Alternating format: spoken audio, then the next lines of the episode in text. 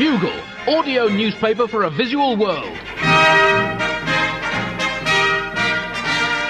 Hello, Buglers, and welcome to issue 62 of The Bugle, the world's greatest and only audio newspaper for a visual world for the week beginning Monday, the 2nd of February 2009, with me, Andy Zaltzman, here in London and in New York City, Mr. John Oliver. Hello, buglers. Hello, Andy. How you doing, Andy? I'm all right, thanks, mates. I'm Good. okay. Although uh, little Horace uh, had a quite a prolonged squawk in the middle of the night last night. So Oh, really? I may flag as this broadcast progresses. Well, that's that's your fault, Andy. That's your boy.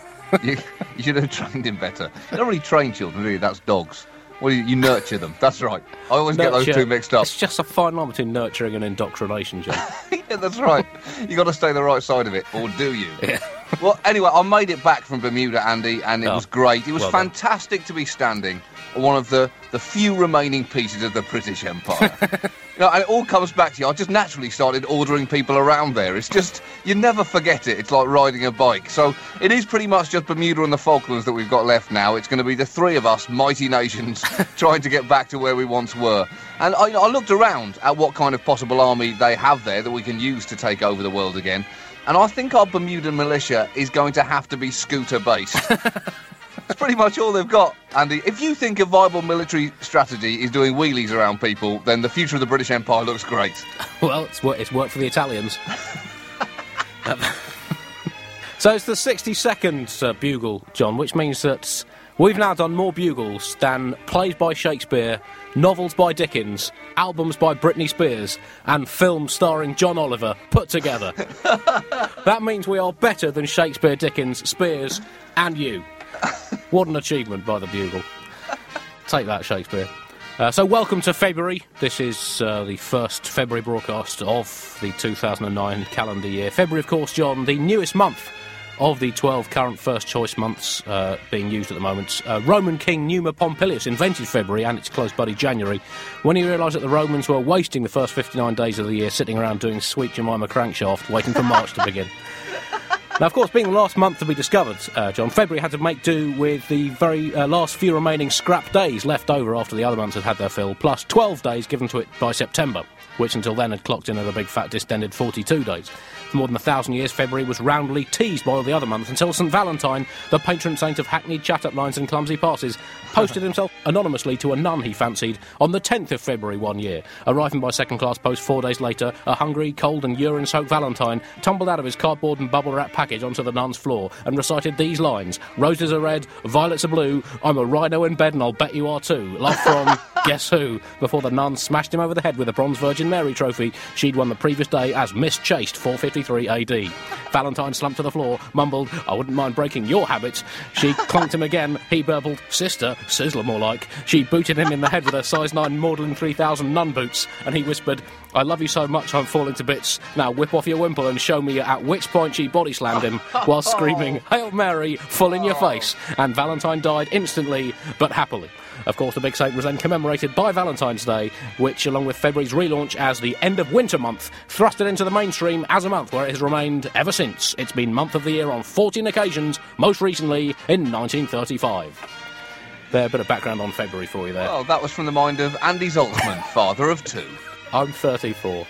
I'm 34, John, and to illustrate quite how suited I am to the responsibilities, the onerous responsibilities of fatherhood, a couple of weeks ago I bought a new shirt for our uh, comedians' Tuesday football games, Yeah. John. It's bright pink, and it's awarded to the person who does the worst miss of the day. And I also ordered some big letters to go on the back spelling out the word loser. I'm a 34 year old father of two and Oxford graduate. Where's it all gone wrong?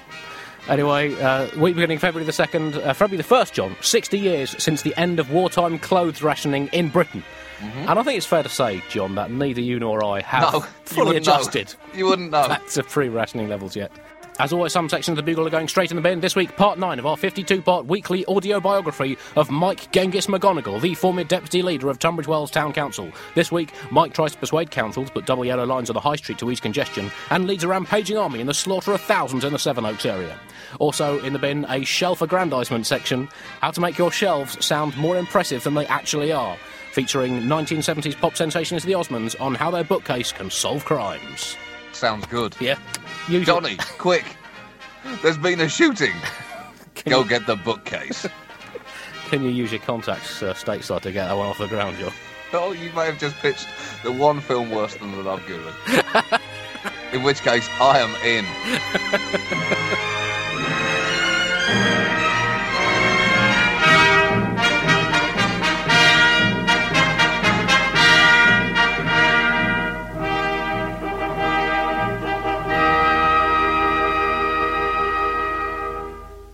Story this week and Obama week one. Unleash the Uniter. We're now a week into living in Hopeland, and I have to say, Hopeland is a lot more depressing than I thought it was going to be. I mean, don't get me wrong, it's still a lot less depressing than living in Despairland for the last eight years, but I've seen a lot fewer of the unicorns and rainbows that I was in no way promised, but had definitely come to expect.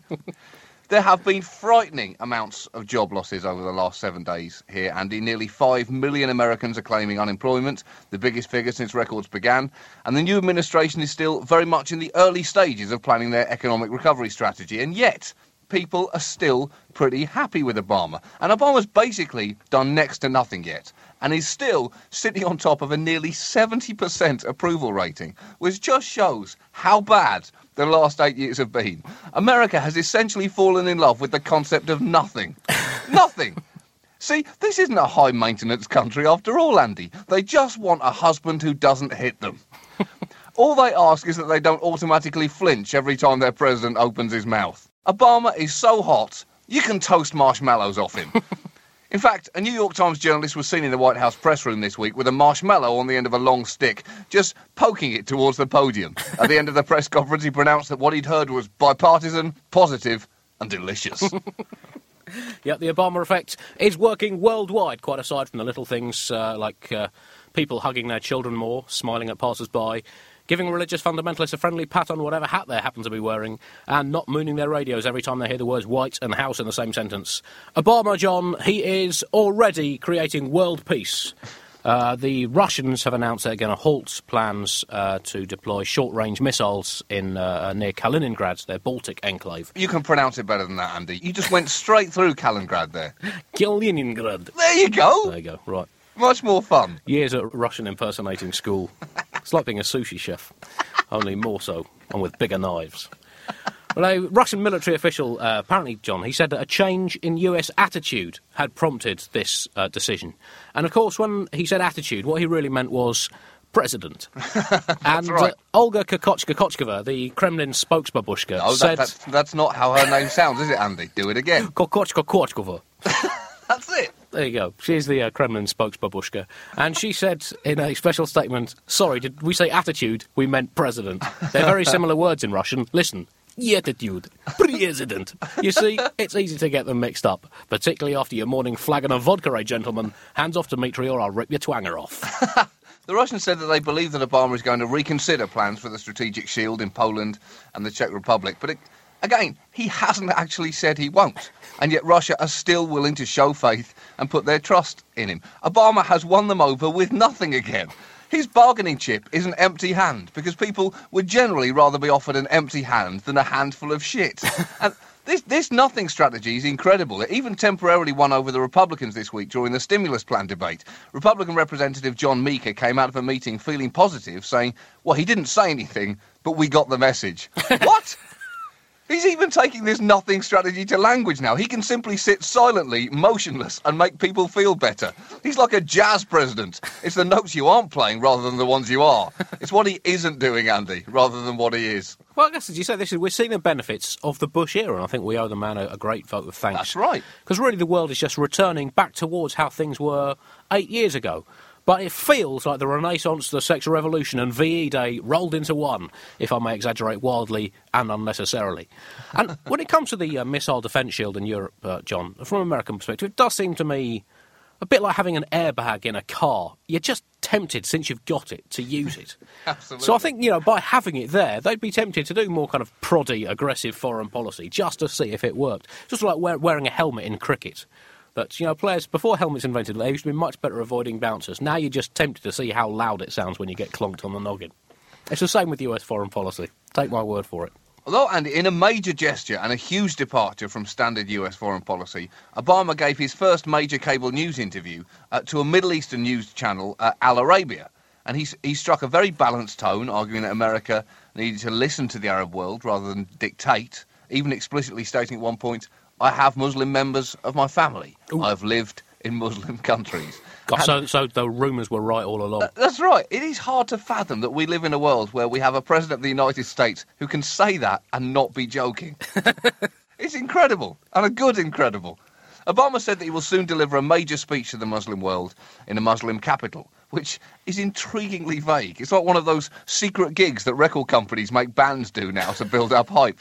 Perhaps it's going to be like Willy Wonka's golden tickets. Muslims are going to need to buy certain chocolate bars to get invited to this historic speech. There are still certain groups here in America who will be terrified to hear that Obama is going to do this. I think there is genuinely a part of them which will expect him to start his speech by firing a machine gun into the air and screaming "Death to the West" as they sit at home going, "I knew it." Are the Muslim fundamentalists, John, uh, are the Bin Ladens of this world, are they going to give ground as well? Fundamentaloids. Fundamentaloids. Are they going? Are they going to downgrade death to the West to you know injury to the West? I think that's it. Yeah, like illness to the West. Yeah, back pain maybe.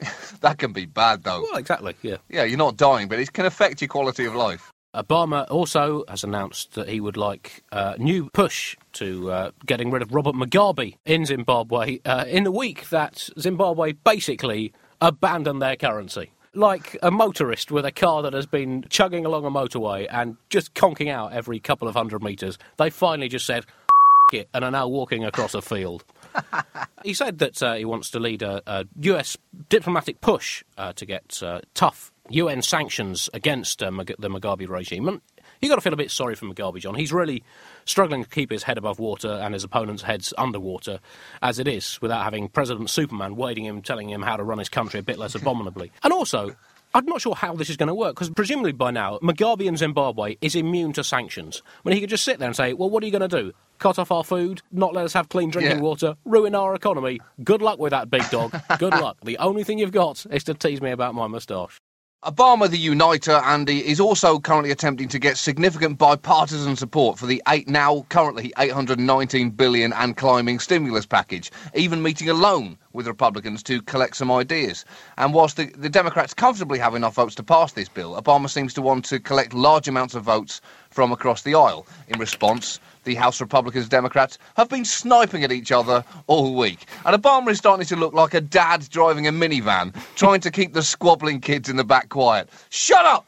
Don't make me come back there! Why can't the two of you just try to get along? I will pull this thing over! I will do it! He even invited both Democrats and Republicans to an evening drinks party at the White House to discuss it further. Now that is a great idea, Andy. If in doubt, just get people hammered. and that is yet more Lincolnian presidential behaviour. That's exactly the kind of tactic that Lincoln employed to end slavery. He got people absolutely wasted before issuing the Emancipation Proclamation. People didn't really know what had happened until they woke up the next morning bleary eyed and suddenly remembered. That's certainly what Boris Yeltsin did in Russia, except he just got himself hammered and came to agreements with himself. But Obama hosting the beer party was another bold political move. He likes to fly close to the sun because, yes, you know, they could have got drunk together and ended up stumbling away happy, saying, I bloody love you. We're, we're going to sign this stimulus bill together because you are my best friend in the world. But it also could have turned into an all out brawl. Also, in another major foreign policy shift, Obama has decided to send a letter to Iran. The US State Department has apparently been working on drafts of this letter since Election Day, and it's in reply to a lengthy letter of congratulations sent to Obama by Ahmadinejad. And it is so hard to get the tones of these letters exactly right, Andy. It's like, it's like when you're in the early days of a relationship, you don't want to come off as too eager. Now, he, he's left a good amount of time before replying, just to keep it Iran guessing, you know, keep him keen. He's not got carried away and carved Obama and Ahmadinejad forever into a tree. No, he's not standing outside Ahmadinejad's bedroom, holding a stereo over his head, playing Love Lift Us Up Where We Belong. And there was so much to decide on. you, You- John, are you What? giving an insight into your seduction techniques? I've got two moves, Andy: the tree carving and the love lift us uh, where we belong. If none of those work, I am Snake Eyes. I've come up Snake Eyes. I don't know any better seduction technique than that. Put the two together, it's never failed. Sorry, it's never succeeded. I got that. I got that wrong. It's never succeeded. There, and there was so much to decide on. Did they go with a letter or maybe a card with a, a kitten lying asleep on a dog's chest, proving that adversaries can get along? Maybe just a Twitter message. Don't drop that. You don't know what you're talking about. Don't just drop that because you've heard it mentioned on a trending news broadcast. Explain Twitter to me, Andy. Explain that reference you just made. John, we've just got too much to get through in this uh, in this podcast. I don't have time to get sidetracked. So it's a question of time rather than lack of knowledge. yeah, yeah, that's right. Yeah. Yeah. And something tells me, Andy, that a lot more of these letters are going to be going out over the course of the next few months. It's like America is now part of the famous 12 step program to recovery. By electing Obama, they've admitted they have a problem. That's step one. The way I see it, they're around step eight now, which is make a list of all persons you have harmed and become willing to make amends to them all. There are going to be letters landing on the doorsteps of Castro, Chavez, Kim Jong il, and in terms of the environment, on the doorstep of every single inhabitant on Earth, which ironically is going to be an astonishing waste of paper and fuel transporting the letters around the Earth. They just can't win, Andy. They can't win. Uh, Obama also uh, has said that uh, America will ease back on the use of torture. Uh, this is, of course, the land of the free rather than the land of the free reign. Uh, waterboarding and other forms of what its proponents might refer to as justice accelerators are out. uh, out, John. Uh, Obama's executive order that he's released sets out to promote the safe, lawful, and humane treatment of individuals in US custody. Uh, to which Dick Cheney was heard to respond, The safe, lawful, and humane treatment of individuals. Wah, wah, wah and also commented that we only degraded you sexually and debased your religion because we love democracy so much. Uh, amongst the techniques that are allowed, John, under the uh, the current code, uh, include techniques uh, called rapid fire questioning, we know all, good cop, bad cop, ego up, ego down, emotional fear up, and silent. Now, these all sound like rounds in a studio based TV game show for adults. It does.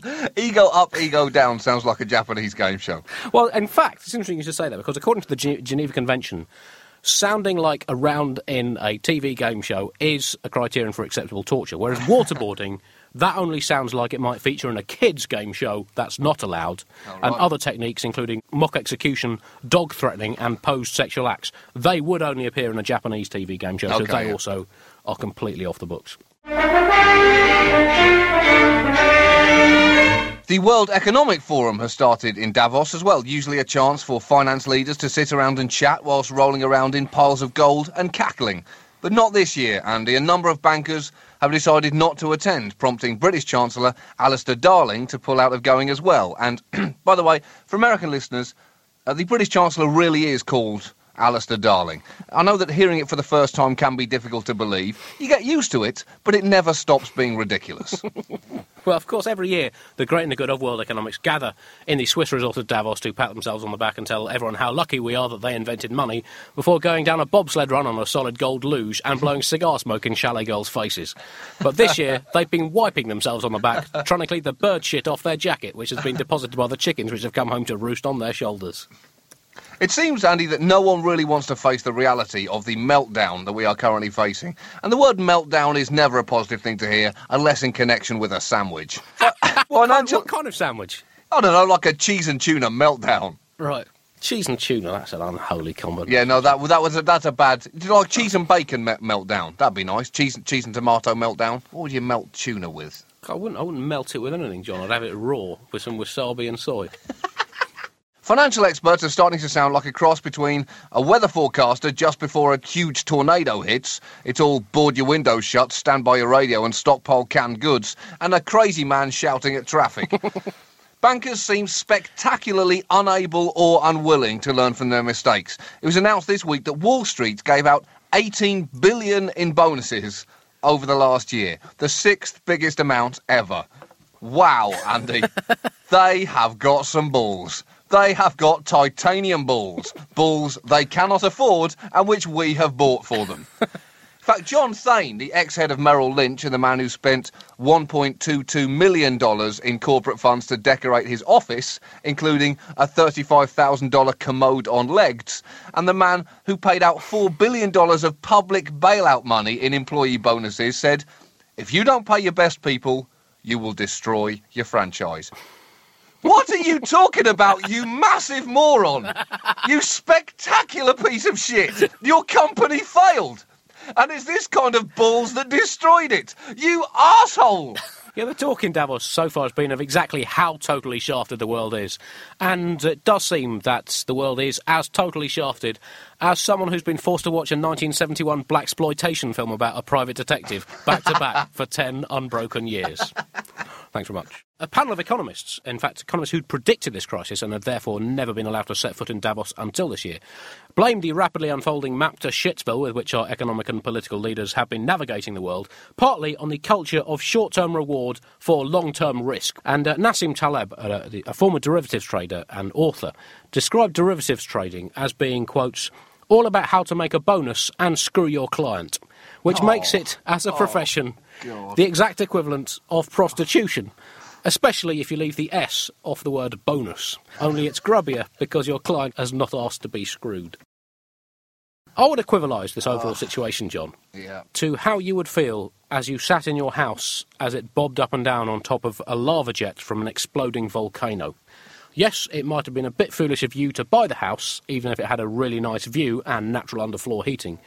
But also to blame are the estate agent who aggressively sold it to you as an unmissable property and a safe investment with great potential, the builder who didn't bother to make the house volcano proof because it would have cut into his profit margin, the planning officer who gave permission for the house to be built because he hated saying no and ruining people's dreams, the self appointed unqualified geologist who said, No, it's not a volcano, it's a big molehill, that rumbling you can feel, that's a really big mole. and most of all to blame is Pele not, not the greatest footballer of all time and celebrity Oh. vasectomy reverser, Right. but Pele, the Hawaiian goddess of volcanoes and unquestionable hottie, who not only put the volcano there but made it erupt when she lost her notoriously magmatic temper after she caught Greek volcano god Hephaestus obviously copying a pervert her delectable Ponsonby's. And as you sit there, John, atop your fountain of fire, waiting for the inevitable incendiary crashdown and wondering if any of Florence Nightingale's boyfriends ever called her pyroclastic flow after a particularly hot and rumbustious encounter, I guess you can console yourself by thinking, well, I guess we're all to blame. We're all to blame apart from that professional volcanologist with a clipboard who's been locked in a soundproof vault and has spent the last 15 years shouting, for f***'s sake, stop building and buying houses on top of volcanoes. Bugle feature section now and health. That's right. Neither Andy nor I are qualified doctors, but we do both have internet access, so that qualification is only ever a few clicks away. Medical hoax news and Baroness Murphy, a member of the House of Lords, has admitted that when she was a young doctor, uh, she hoodwinked the British Medical Journal into publishing a report on the medical condition called cello scrotum. Now, this was uh, apparently. what a magnificent combination of words that is.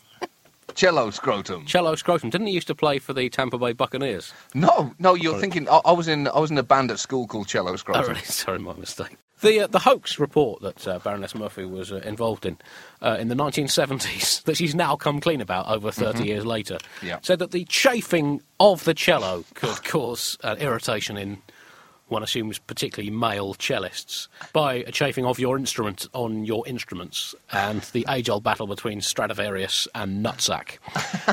and I want to know, John, if cello scrotum is a hoax, where will the lies end, John? How many people have suffered and perhaps even died because of non existent diseases? And this is because people trust doctors.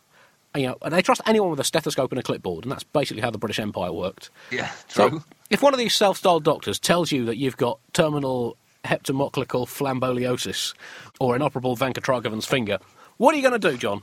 Are you going to say, hang on, thermometer boy, I feel fine, I want a second opinion from someone who isn't giggling? No.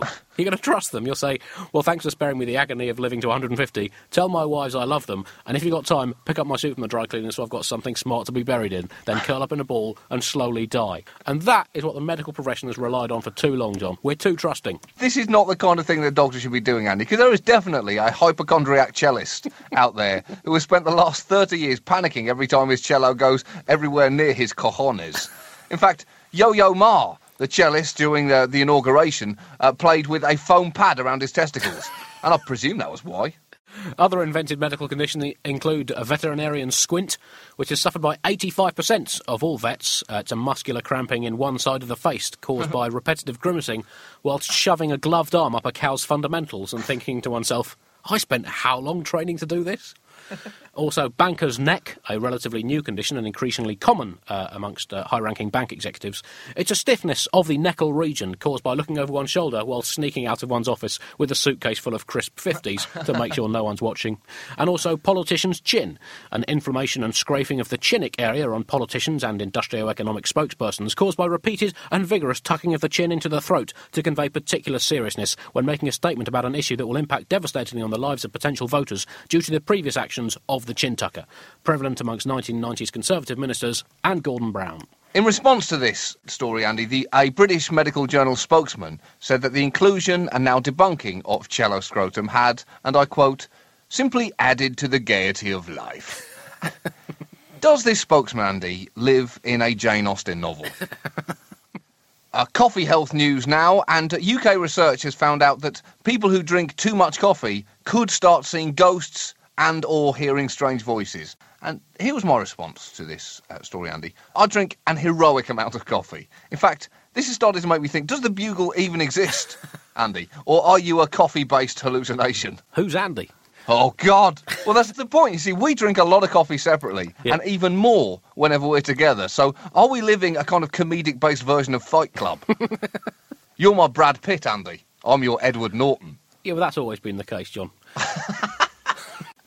that, that predates the bugle by several years. Your emails now, and this uh, very useful update comes from Thor Alabaster Doherty, who writes, uh, in addition to his made up name, What ho, Buglemeisters! Good, good start. Good start. Now that King Obama is in charge of the USA, I thought I'd take a look back. And then in capitals, you can still contribute to the Rudy Giuliani for President campaign. And Is that, is that for a few years' time, or is that still No, still for the current president? 2008. Right. And you know, let's not write him off yet. We've he's shown that he's tough, Giuliani. He can come back Mm-hmm. Yeah. from difficulties. So who knows? Who knows? He's a powerful man. He's got a lot of contacts. Uh, we've had some more death threats, Andy, Oh, coming in after we mentioned how much we liked And Here's one from Daniel Coley saying, uh, Dear Buglers, hey, a-holes. Uh, well, you have my full, undivided attention, Daniel. Patrick isn't the only one who threatened to kill you. So did I. Not only that, but I also threatened to get you sent to hell. I tried to carry out my plot at the inauguration, John, but it's difficult to sneak a weapon into that sort of thing. Testify. Uh, I was in fact inclined to let the whole thing go, but now you are destined to adorn my the space above my fireplace. That goes for you too, Andy. After killing, skinning, and mounting John on a wall, hello. I'm swimming across the Atlantic and finding you. Run like hell, gentlemen. Sincerely, Daniel Coley. Oh, Daniel. Well, should be put in context. This is a guy who uh, emailed us uh, a, a couple of months ago Mm-hmm. and said that he'd done a Bugle marathon and listened to every single episode of the Bugle concurrently. So it's understandable that he has gone spoon loony. Another threat, Andy, came in from Mauricio Aldacacia, whose subject was threat and not idle either, and said, Hello, Andy. Hello, John. I considered sending you a death threat, but I see that market is already more than covered. well, even more than we originally thought. No, I come to you with grave portents of things to come, lest Hotties from History is restored. People are pissed off, Andy. it's not so much uh, been cancelled as moved to the rest of the Bugle now. You may think you're a bad Jew and Catholic, respectively, but you're both terrible, terrible Mormons. True. Yeah. You you think this does not concern you? Well, keep in mind that Mormons can convert you after you are dead. Good point. So as soon as Patrick comes through, you're looking at an eternity in Mormon hell. Although I've got to say, Mormon hell sounds like uh, anyway.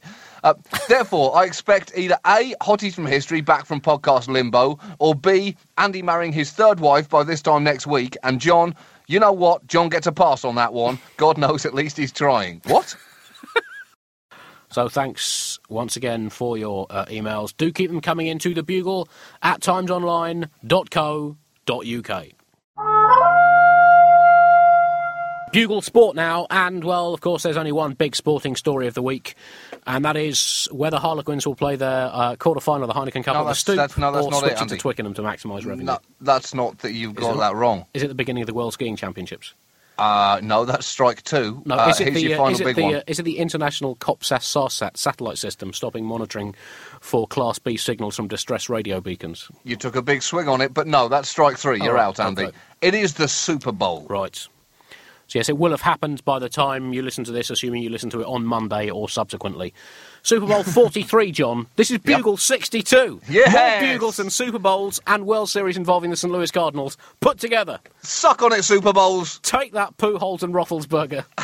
That's right. We've had more. So it's the uh, Arizona Cardinals against the Pittsburgh Steelers. John, I think for me it's going to come down to two things What? offense and defense. well, who says British people don't understand the intricacies of American football? That's right, yeah. Who says? Simple game, overcomplicated by overanalysis. I mean, it's it's going to be very difficult uh, for people to get particularly motivated by those two teams, Andy. But it's still the greatest spectacle in sports. And of course, especially when well, the first time we watched it together years ago, we spent, I guess, the whole of the time firing guns at each other. We we got lots of toy guns, Andy and some of our friends. A friend of ours called Danny baked a chili. And then we, we invented some game where I can't even remember what it was. Like every time a flag was thrown, you got shot in the head with a plastic dart. I can't remember, but it was a lot of fun. It was our British tribute to American culture. The halftime show has been performed by stand ins Bruce Springsteen and the E Street Band. After the original choice, Australian singer and artist Rolf Harris had to pull out. Harris had been due to do a quick painting of Donald Duck kicking a field goal whilst humming a medley of his own songs to himself. But sadly left his paintbrush at home in Australia and had to withdraw. So, John, I think this match is going to come down to who reacts best to Springsteen's set. And of course, last year, Patriots quarterback Tom Brady is a massive Rolling Stones fan. And after halftime, he couldn't stop thinking about trying to get Charlie Watts' autograph after the game. So really, it's all about keeping your focus after the halftime show. Are you sure that it was the Rolling Stones last year, Andy? I Was that two years Tom- ago? I thought it was Tom Petty last year. Oh, it was Petty. You're right. All right. Well, okay, Tom Petty's autograph, or whatever his whatever his drummer's name is. You're going to have to just take the joke back, Andy. I'll take That's, it uh, back. There's an official recall on that joke. Flag on a joke. Has been Inaccurate, on the joke. inaccurate reference. Repeat first joke. Australian Open tennis updates, and the 2009 Australian Open champion Andy Murray is still on course to win the 2009 Australian Open despite being knocked out by Spanish racket wielder Fernando Verdasco in the fourth round due to a combination of physics, maths, the quixotic tennis scoring system, a bit of a cold, and the vengeance of the Almighty Lord for the war crimes committed by the Scots at the Battle of Bannockburn in 1314. God, he's tenacious, Murray, isn't he? He just won't go down. After his defeats, uh, Murray inhabited the body of world number one Rafael Nadal. He said, It's been a bit weird playing in Rafael's body. He's left handed and plays quite a different game to me, so it's taken a bit of adjusting. That's why my form dipped a bit when Nadal beat Gilles Simon in the quarter final, and I struggled to get past Verdasco in the semi. But I'm confident by the final I'll be ready to beat Federer. Both Rafa and myself have good records against Roger, so I can't see how a combination of us both couldn't win. It's going to be a great day for British tennis. Vamos! Also, John, I'd like to take this opportunity to announce my retirement from top level tennis. I'm 34 now, and uh, I'm getting on a bit in tennis terms. I've been a professional tennis player for 15 years now, uh, freelance, and I'm, I'm just not getting enough work to justify carrying on. No. I've never really been booked to do any tennis anywhere, in fact, in my pro career. So I'm leaving with a lot of You're- memories, John, and, and no regrets. I right. might go on the senior circuit in a couple of years. You're a bad tennis player, Andy. Well, You're John, bad at tennis. John, 6 1. That's all I'd say to you. No, Six that one. not the. You're completely falsely remembering that. What do you mean? Six, six one? Or was it six love? All I know that by the end, that racket was begging to get out of your hand. Bugle forecast now, and well, the forecast this week, John, is we've got a man coming to deal with our pigeon problem on Wednesday. so, What? How how deep does this does this pigeon problem go, Andy? well, they're, they are nesting above our, f- our front porch, John. Yes. Mm-hmm. Not only they're nesting, but they're cooing quite a lot. And Right. even more than cooing, they're shitting a hell of a lot. So we have what I believe is technically known as guano all over the place. Yes. And these pigeons are going to get it big time, whether they like it or not. big uh, time. We've got a man coming to deal with them. I'm hoping to have pigeon pie for How, breakfast. how do you, how do you deal? Hey, so, I mean, that sounds sinister. How do you deal with a pigeon? I think he just climbs up a ladder uh, as a stern talking to to them, shoos them off, and then sticks some little metal spikes where their nest was, and then disinfects the entire outside of our house. So the forecast is by next week there will be no pigeons shitting on my doorstep. That's all, buglers. Bye bye. Have a great week and goodbye. Hi, it's producer Chris from The Bugle here. Did you know that I have a new series of my podcast, Richie Firth Travel Hacker, out now? It's the show where Richie Firth and I talk about how to make travel better in our very special way. In this series, we discuss Lime bikes, Teslas, the London Overground, and a whole bunch of other random stuff that possibly involves wheels or tracks or engines of some variety. God, what a hot sell this is. I mean, you you you must be so excited. Listen now.